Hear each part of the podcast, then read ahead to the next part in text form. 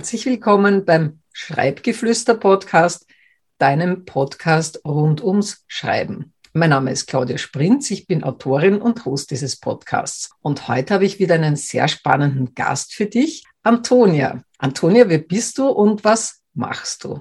Vielen Dank, liebe Claudia, an der Stelle für die Einladung. Mein Name ist Antonia Walter. Ich bin Female Image Coach und arbeite mit selbstständigen Frauen und, und Unternehmerinnen rund um das Thema Kleidungsstil, Präsenz und Charisma und wie man damit zum absoluten Kundenmagneten wird.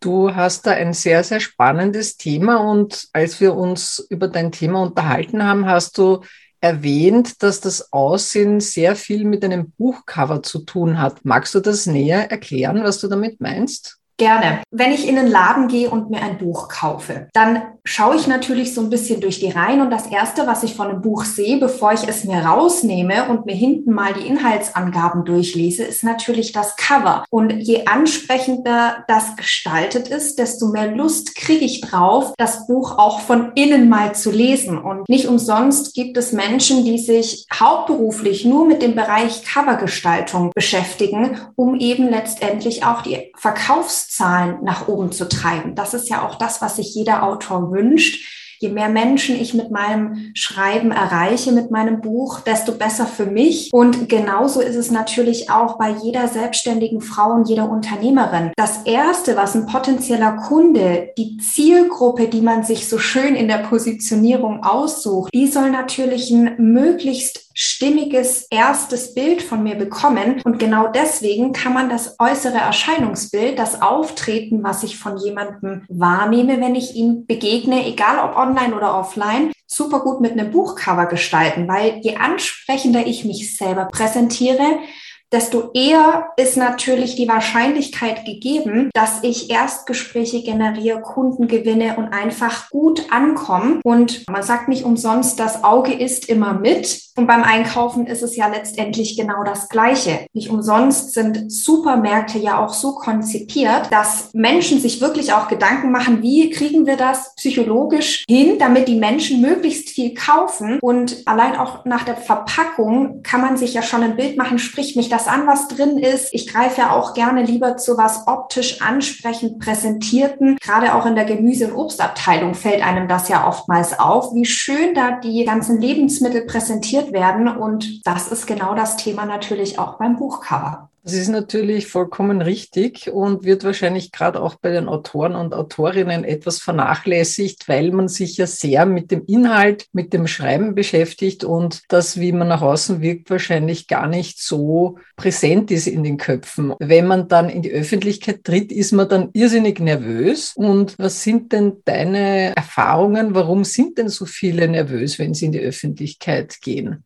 Also das ist eine ganz wichtige Frage oder ein Gedankengang, den du da gerade aufzählst, weil letztendlich ist das Ziel von egal welcher Person in der Selbstständigkeit, sein Produkt zu vermarkten, Umsätze zu generieren, Bekanntheit zu bekommen. Und es ist natürlich super, wenn man eine Leistung hat oder ein tolles Buch geschrieben hat, aber das alleine bringt mir nichts, wenn ich die Menschen, die ich damit erreichen möchte, sich nicht angesprochen fühlen. Und wenn ich jetzt natürlich eine Buchvorstellung habe oder als Speaker gebucht bin und mich präsentieren darf mit meiner autorischen Leistung, dann geht es natürlich im ersten Moment mal darum, kann ich auch als Mensch überzeugen. Und das ist ja vollkommen normal, dass einem da Gedanken durch den Kopf gehen, oh Gott, wie werde ich vielleicht angenommen, wie wirke ich, bin ich professionell in meinem Auftreten, weil davon ist natürlich schon auch zu einem gewissen Punkt abhängig, ob dann letztendlich das Produkt, was ich dann präsentiere, auch gekauft gekauft wird. Und da spielt es jetzt in dem Bereich eher weniger eine Rolle, ob ich jetzt ein physisches Produkt habe, wie ein Buch, was ich mir bestelle,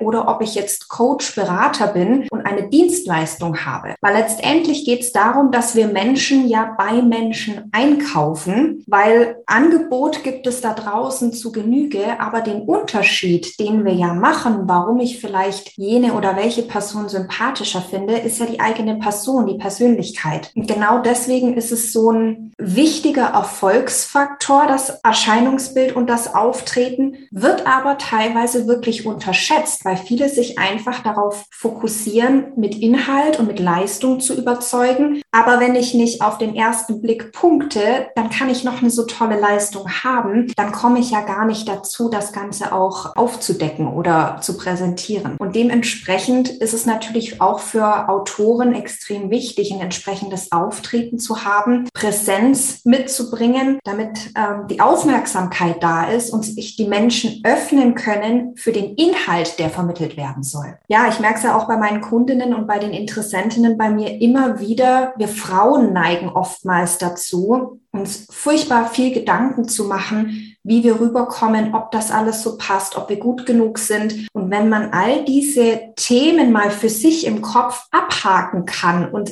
feststellt, so schaffe ich es, dass ich Präsenz habe, so werde ich wahrgenommen, so möchte ich wahrgenommen werden und ich fühle mich super gut in meiner zweiten Haut, meine Kleidung, mein Stil, das unterstützt mich in all dem, was ich erreichen möchte, dann kann ich im Endeffekt nur gewinnen. Dann ist quasi ja 90 Prozent, kann man dann schon an Punkten einsammeln und dann kann man mit dem Inhalt nochmal zusätzlich überzeugen.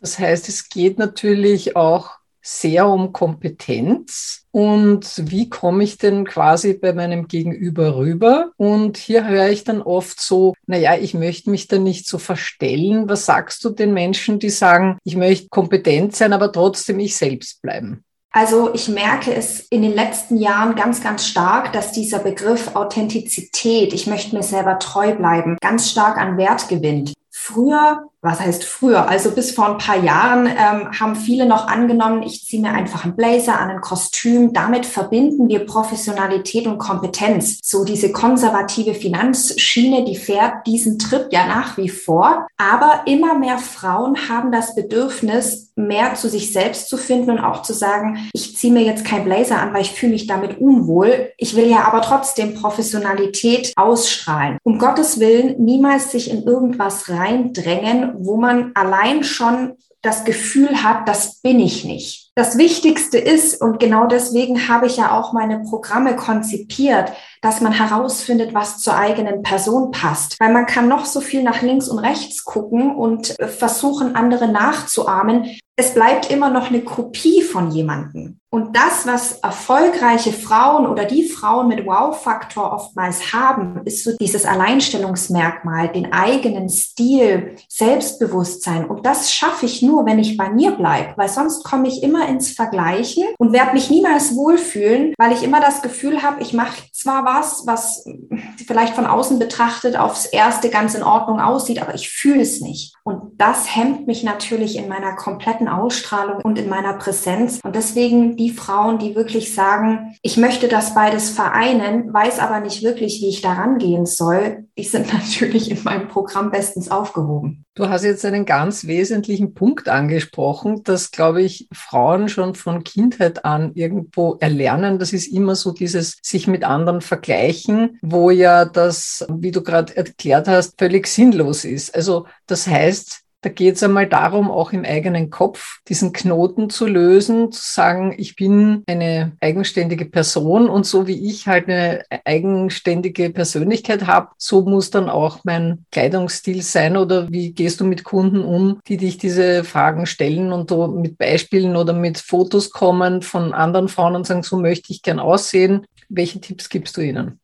Das ist natürlich ein Punkt, wo man erstmal gucken muss, woher kommt das? Also liegt das irgendwo aus der Vergangenheit oder habe ich vielleicht in der Jugend oftmals, liegt ja das Ganze begraben, vielleicht Berührungspunkte mit Ausgrenzung, Mobbing, schlechten oder wirklich ähm, bewegenden Erfahrungen und ähm, da kann ich selbst ein Lied von singen. Da muss man erstmal gucken, woher kommt das? Und deswegen ist es auch ein wichtiger Punkt in meiner äh, Begleitung, dass wir uns die inneren Themen anschauen anschauen. Wie groß ist mein eigenes Selbstbewusstsein? Weil ich kann das teuerste Kleidungsstück, das wunderschönste Kleid anhaben, wenn ich unsicher bin und mir selber nichts zutrauen, immer das Gefühl habe, andere sind besser als ich, dann klappt das mit dem selbstsicheren Auftreten nicht. Und deswegen kann ich den Frauen immer nur raten, am eigenen Selbstwertgefühl zu arbeiten, sich wirklich auch mal den eigenen Stärken bewusst zu werden. Weil wenn ich mich immer im Außen orientiere, dann werde ich immer Frauen finden, die besser aussehen, schlanker sind, tollere Kleidung haben, den schöneren Mann an ihrer Seite haben, was auch immer. Und dann komme ich niemals aus dieser negativen Gedankenspirale heraus. Und deswegen geht es auch bei mir nicht nur ums äußere Erscheinungsbild, weil um nochmal den Begriff von vorhin aufzugreifen, authentisch kann ich nur sein, wenn das Innere und das Äußere übereinstimmt.